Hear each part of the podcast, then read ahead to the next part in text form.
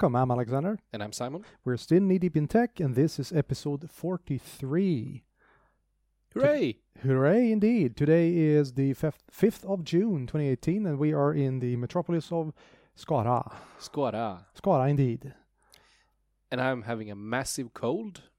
You are. Uh, I wouldn't say perhaps a massive, because from the outside it looks fairly low key.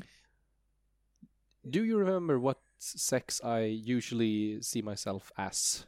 Penguin. that was not the, the answer you were looking for? It's the correct answer. However, I usually see myself as a man, which Oh. means that as long as soon as I get a cold, I'm Oh, a man cold. dead. Oh, I'm I'm very sorry to say for all the listeners out there that Simon seems to be dead. this is going to be a pretty short episode, I think. All right, Let's start with with the huge cat in the room, or the what in the room? Microsoft plus GitHub. Sure, but cat in the room. Do you know how? Elephant in the room is usually the way you put it. Yes, but GitHub's logo is a cat. I guess Oh, looks like a cat. keep going. GitHub was it's a cat. yeah. Git, GitHub cat, looks cat like a hub Cat Hub. was uh, bought by Microsoft. Yes, for seven point five billion dollars. That's much more than we make. Newsflash. yes. Uh, and uh, we actually had a, a meeting with a couple of sales uh, colleagues of ours this morning, and that was the first question they asked us. What Why? does this mean? Yeah. Or why? Why and what does this mean? Uh, why? And now, please feel free to pitch in. I see this as th- there could be perhaps three whys, or every one of them. First of all, Microsoft wants to stipulate that they are, in fact, very friendly to open source, Mm-hmm. which GitHub represents in many ways. Mm-hmm. And Microsoft is actually the biggest contributor to GitHub, or was already uh, Yep. before the Yep. purchase. So it's it's a way to show that Microsoft for real is for open source. The second is to bring in new developers into the Microsoft ecosystem, because there are many developers not using Visual Studio, for example, that could be um, could be a more natural part of Microsoft now when uh, it belongs to when it belongs to Microsoft or, or GitHub belongs to Microsoft. Uh, also by implementing and integrating GitHub even more closely into its services. The obvious ones are Visual Studio and Visual Studio Code, but there are a lot of other product groups that are talking about integrating GitHub and GitHub features into their products. Config Manager being one of them. Sure, and then you have the fact that GitHub is the de facto spider in the net, so Yeah. to speak. That everything, all your code, doesn't matter if it's it's real code, so to speak, or scripts or whatever. Everything is put into GitHub. It is easy to access, and it is the glue that can easily be applied to Azure and to Amazon, to SQL Server, to whatever. Yeah. So- Power BI has a connector for GitHub. Yeah. So I wouldn't have guessed that this was going down, but when it's obviously has happened, it's obvious why. It is. It is uh, a definite. It was a good idea, and someone had the foresight to see this from Microsoft's perspective, and it sparked quite some um, upheaval too. Yeah, there are two very obvious groups. In this. Yeah, I've, I've I can't remember when I saw this kind of division between the camps. As this, there are very few people that don't have an opinion on this. Yeah. It's like sushi. You either love it or you hate it. Very few people say meh about sushi. It's the same with this. Either you love the idea of Microsoft acquiring GitHub or you hate the idea of Microsoft acquiring GitHub. Yeah. And what are the the arguments for this being bad? Um, that I what, what I've read is basically here comes Microsoft and they're gonna squish the whole open source thing. They are hostile to open source. They are a huge company. They they're gonna break everything.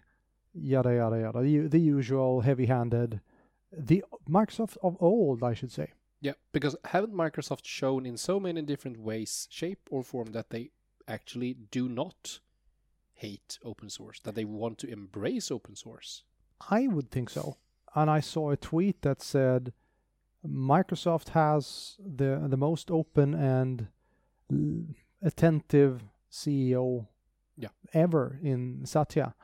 And Microsoft as a company has pretty much done an 180 Yeah. on the whole open source thing and they are putting money where their mouth is. They are not just talking about it, they are actually doing it. So in my view, this is a very very good thing. Yeah. And as I've understood it, GitHub was actually losing money year over year. You could say that. You can also say that GitHub was bleeding money. Exactly. So yeah, So so and, and that's the counter argument for that. Microsoft is actually rescuing GitHub. in a way, yes. Then again, if if something is not is not working, uh, well, apparently that um, business model is not sustainable unless you get bought, Yeah. which they was. Yeah, and, and, and that's the thing. I now it's it's it's a huge amount of money, hmm and they are act- they are losing quite large amounts of money every year. But from a Microsoft perspective, they do earn money on other things. I don't even know how GitHub has e- earned their money. I guess they, they have had some kind of subscription thingy for enterprises, I guess. but that's not the point of this purchase. I don't think Microsoft sees GitHub making money. It's it's like you say, it, it's the glue that connects everything other, Exactly. and it's a great way to get people to use Microsoft services and solutions and products. Yep. And therefore, they can afford to lose a bit of money in this, and they do not need to earn that much from this. No, and this is another aspect of the new Microsoft, if you put it that way. We're seeing a company playing the long game in a way that is exceedingly rare in this uh, this field. Yep. So very interesting, and I'm very much looking forward to see what, what's going to happen. I mean, don't forget that Microsoft has contributed some very interesting things to GitHub. Yep. For instance, the GitHub virtual file system.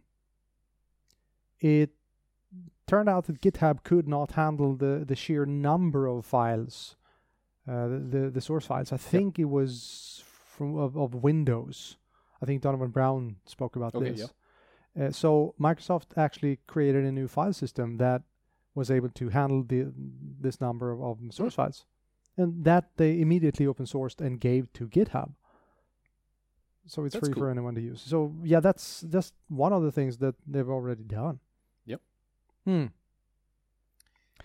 I went to Denmark you did. You I sure did. did. and And you watched a movie. I, that that was a pretty good way of putting it. I went to Denmark, I did a session, and I watched a movie. Then I went home again.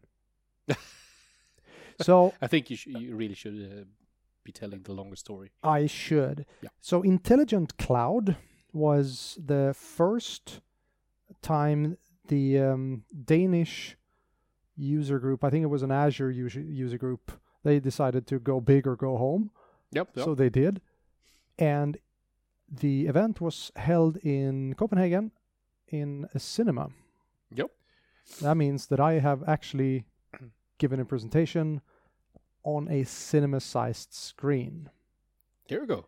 I was only in a small room that seated perhaps 200 people, but a friend of mine, he did his session in the big, big room, seated over 500 people. That's almost IMAX sized.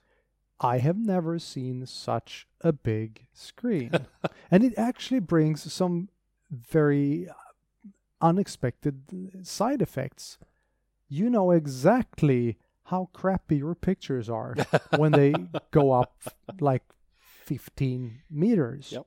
So that that was interesting. My um I was actually in the uh, what's what was known as the community event which took place at, at later at night. So 7:30 I presented Secret Server Hates You to 25ish people. That was fun and afterwards we uh, all went to the large uh, cinema and saw Solo. Yep. More Star Wars. We we won't go into details. I, I haven't seen it yet, and uh, it's good. Yeah, Go- you, go you- see you it. said so. Yes. That's great. Mhm. Uh, and and the focus it, it was a general cloud or Azure focused event, or what was the it was it was called Intelligent Cloud, but the the um, it was basically Azure. There were a few Yeah, discussions. intelligent cloud, intelligent edge pretty much. makes sense. But yep, There was a, there were a few uh, discussions with uh, regards to um, Tableau versus Power BI, uh, Azure versus AWS, those Okay, kinds of sessions, but just a few. Yep. The, the the absolute majority was Azure. Yep. Great. Speaking of which, I'll um, I have two talks coming up Mm, next week. I'll be in Denmark as well, really? speaking at Enterprise Windows User Group Oh, nice. at Microsoft, In Copenhagen. uh, just outside Ah, yeah. Um, uh, the Microsoft office in in Copenhagen.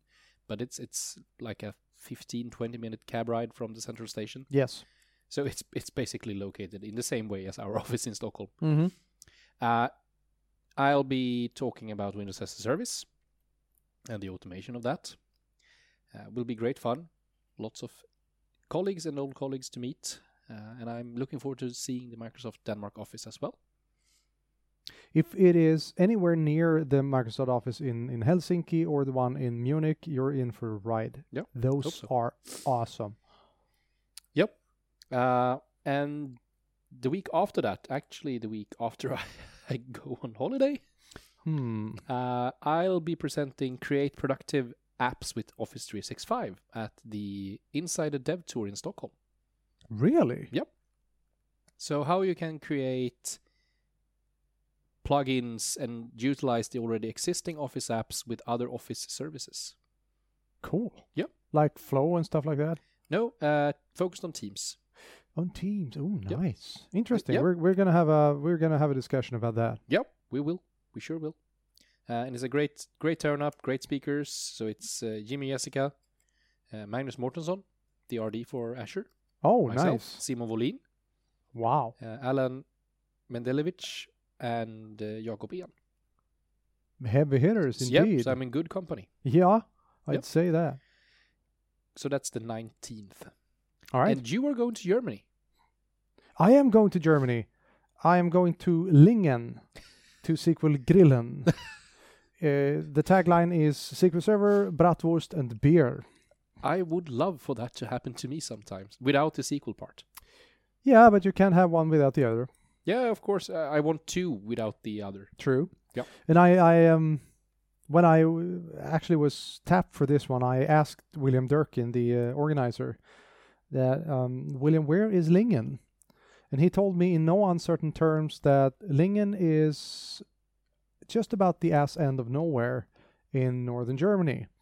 So I'm flying to Schiphol, Amsterdam, and I'm meeting up with a, an- a great guy, Andrew Pruski, and we are driving to Lingen about two hours. It, it's actually in the middle of nowhere. I told you. There, there are towns. The closest, yeah, Osnabrück is. I have heard about. Yes, and there's an airport in Osnabrück. Unfortunately, it is very difficult to fly there from Sweden. I, I guess so. Düsseldorf is another alternative, but yeah, in, in the end, Schiphol was easiest for me since Yeah. I come from Linköping. Yep, yep. So there, there, that's uh, that's going to be fun. Yep. Um, for some reason, it is not a big event at all. I think uh, there are 200 seats. Yep. But there are so many people that want to come speak there, and I was just amazed that I got a session. Yep. There's so many heavy hitters that was not chosen this year, so I was extremely lucky. Yep. That was fun. That's that's fun. Hmm. I'm going to do do the um, Azure um, Awakens, the Force Awakens, Yep. Azure SQL Server for the on-prem DBA. That's great. All right. So what is happening? Have you, by any chance, gotten a new config manager or something? I have a new config manager, a new Intune, and a new Windows. You're never bored, are you? No, Okay. I'm not. Well, take it away. Yep. Um, let's start with Intune because they have one of the most amazing features coming up now. Really? They are improving autopilot, and they are improving it.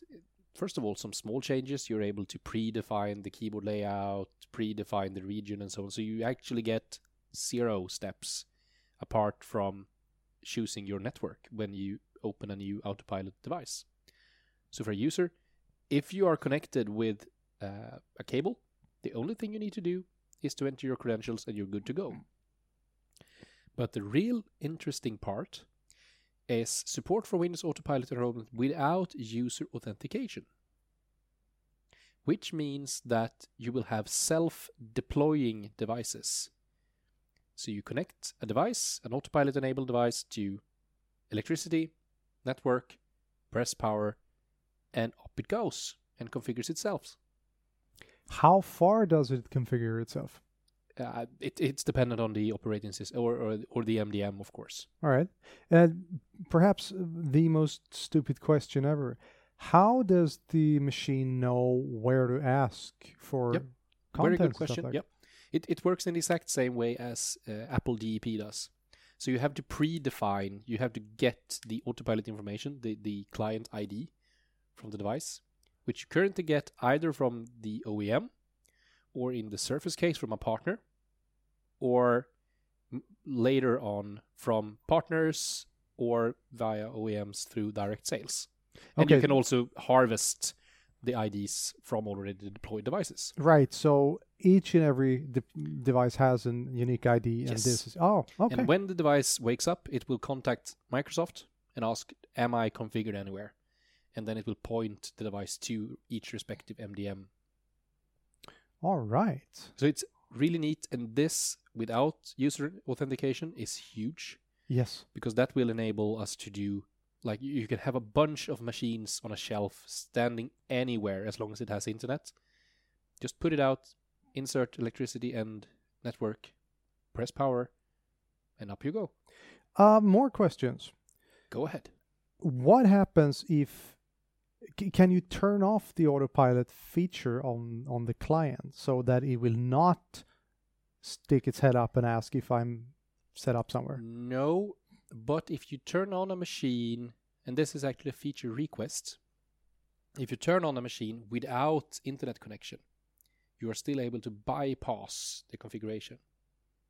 Okay. But then again, you won't get anything useful of that device. And the next time you redeploy it and it has internet, it will autopilot enable, uh, be autopilot enabled and join to the MDM. What's the requ- what are the requirements for the autopilot to actually start up? Is that that you Network don't have connection. Yeah, but the thing is, if if my machine is fixed and done and perfect in every way, every time I start it up, will it still No, no, no. poke its head up? No, it won't. Okay. It's, it only does that in the out of box experience. It's only the first time it starts. And unless I, I completely blow everything, Yeah, if you, if you reset it, reset. All right. it, okay. it will be fine and dandy. Cool. I'm happy. Uh, so that's amazing. Uh, we're also moving the targeting of autopilot profiles to groups. So instead of configure each individual machine with a profile, you can now target an Azure AD group, which is neat. Uh, you are also able to set compliance based on device location, which is today IP ranges. So you get an MFA if you're off your corporate network, for example. That's great. Um, and some other small bits and pieces. So it, it's a good uh, good release. I like it, but especially the autopilot uh, features are just amazing. Cool. Moving forward to Config Manager, they release. They usually release release it on Fridays, and uh, uh, David James r- was sorry about releasing it four days early. yeah No one cared. Uh, we we want new things. So uh, one of the things they are implementing uh, and are working on uh, still is third-party software updates through Config Manager. So you will be able to, in this case, deploy HP client updates using Config Manager. So you have one Wow. single infrastructure to handle third-party updates, and they will, of course, extend this catalog moving forward as well. And is that the um, equivalent to the Surface firmware packages? Yeah, Kind of. Yep, you will be able to update wow, that's that's pretty things. deep stuff. Uh, they also have the ability to transition Office 365 workloads to Intune in a co-management scenario. So instead of managing Office 365 updates through Config Manager. You can manage them with Intune instead Mhm. for a set of your devices. And and this is actually a, a quite interesting feature. Let's see what questions you have after I read the headline. Shoot. Deploy software updates without content. Huh? Exactly. I actually learned a very useful Finnish word in that respect. Te? Exactly. So imagine that you have a large update Yeah. which you want the client to download from Microsoft Update, but you Mhm. still want to configure it in Config Manager. Previously, you have had to download the updates. Oh, and deploy them And from. deploy them, Oh, yeah. yeah. So now we're only able to instruct the client download this package, but either get it from your peers or get it straight away from Microsoft. It's a niche thing, but it's really, really nice. I can I can imagine that the people that want it, very much want it. Yep, for sure. And uh, all kinds of small bits and pieces. Um, this is actually quite interesting as well. You are now able to provision Windows app packages for all users on a device. So previously, if you deploy a Windows app package, so an AppX, a Mhm. modern app, Yeah. you deploy it and install it for a single user, because that's how the entire model is built around. You get it to one user. Right. Now you can target it to all users on a single device. Also very useful. Yeah, if anyone were using app packages. So, are ready for Windows? mm-hmm. Bring it on. Uh, 17682, right? yes, exactly. The biggest feature, remote server administration tools, is now available on demand. Yeah, I I saw that. Even I saw that, Yeah. and people went nuts. Yeah. It's awesome. Yep. The whole idea with on demand is mm, nice. Yeah. And you now also have more. If if uh, and this is actually a small thing, but it's a good thing. If you upgrade Mhm. to a new Windows build. yeah, And you perhaps you have an old, really old build, and you upgrade it to a supported build. Things will have changed, Yes. and now you're able to get the new features up and running. So you get a small, a short instruction when you upgrade. So this is new from your previous build. Oh, Delta. Yeah. Cool. So so you can get more information. And this is also probably very useful for privacy related questions and so on. So Yeah. things that's changed from your old version to your new version, Yeah. you'll get informed of that. Nice. And some improvements to sets as well. Um, you are they are making it more obvious that you from an Edge browser can open other apps as a tab. Yeah. Yeah. That's also very. Yep. And also some new wireless Creative. projection experiences and so on. Mhm. Yep, that's it. It's a, it's a quite small build, uh, but the uh, RSAT is just amazing, Yeah, I would have to agree. Uh, and it will probably also make it super easy to upgrade now. So you Yeah. don't need to release a new one Yeah. with every single build. You will get it as a update to your Windows. And this is so cool. They are using the frequent updates to fine tune the frequent updates. Yep. And the whole updating experience of Windows has, well, how to put this, becomes somewhat easier to work with. Yeah. Absolutely. Speaking of easier to work with, Oh, actually, this is you're not one of- talking about me, right? No, God, No. no. Um, no, because you're black and white. Um, there is something called um, color themes. Yep. When we do our PowerPoint presentations, Yep. we are most often using power um, power themes. No, no, no, color themes to make the visuals and, and the, the presentation pleasing for the eye. Yep. And um, every time we screw this up, Jessica tends to kick us in the butt. That's a whole other different story. Anyhow, the color themes have come to Power BI. Oh, So you can now create color themes. That's a JSON Yep. uh, file to give your presentations, your your um, or your reports and, and dashboards a specific color theme. Yeah, so you get you could get your organizational you could. profile. You could. That's nice. It is very nice and it is so much easier to be consistent. Yep. And there is a tool called the Power BI color theme generator or the Power BI tips color theme generator because Yep. it was designed by the Power BI tips guys. It is very free. I think the last version is version 3 and you put in your name of the theme, your uh, colors and it creates a color theme file for you. It is just super nice, very easy to implement, and very easy to use.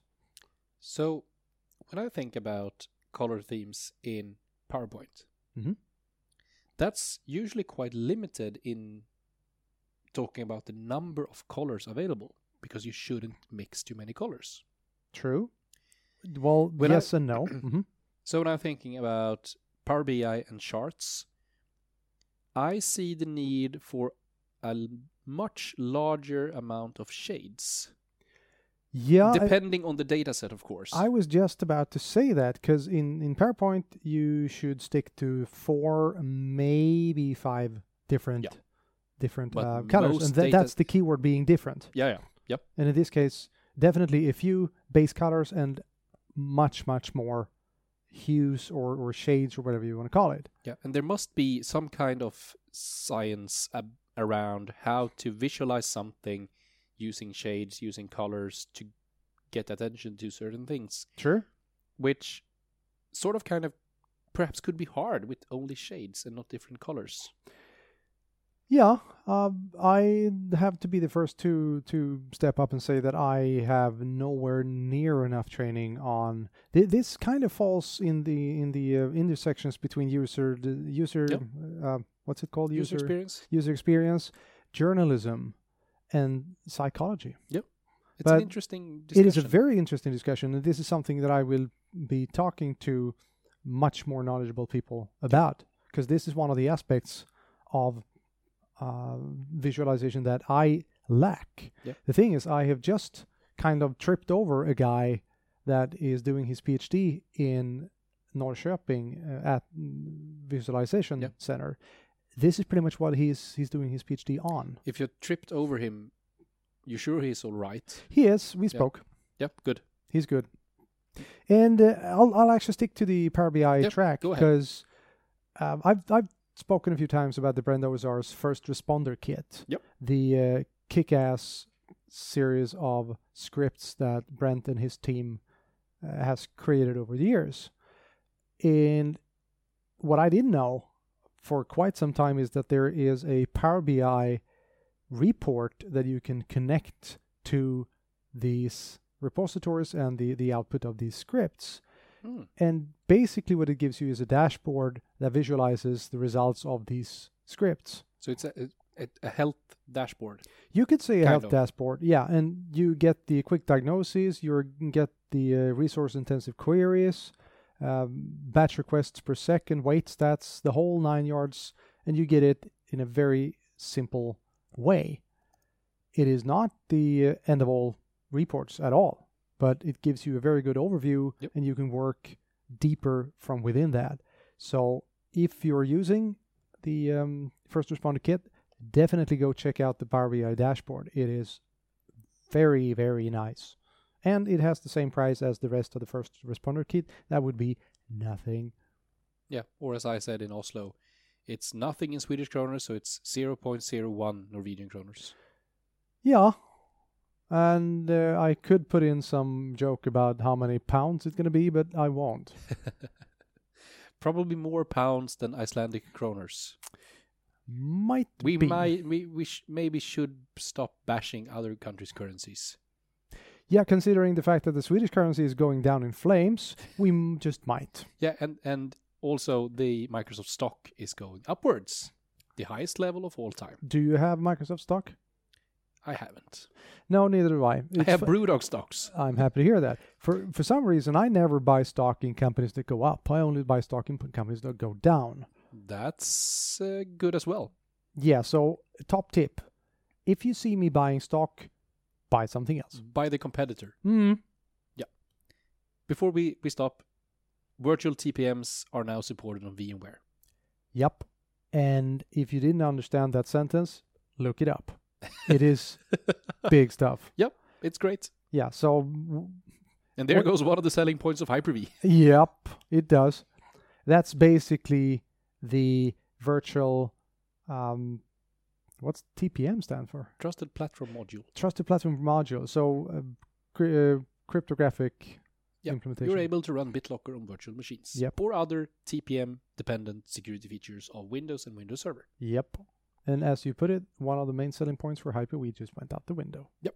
Too bad. All right. It is time to end the show. Thank you very much for listening. We will try to be back next week. We will. Yep. Take care. Bye. Bye.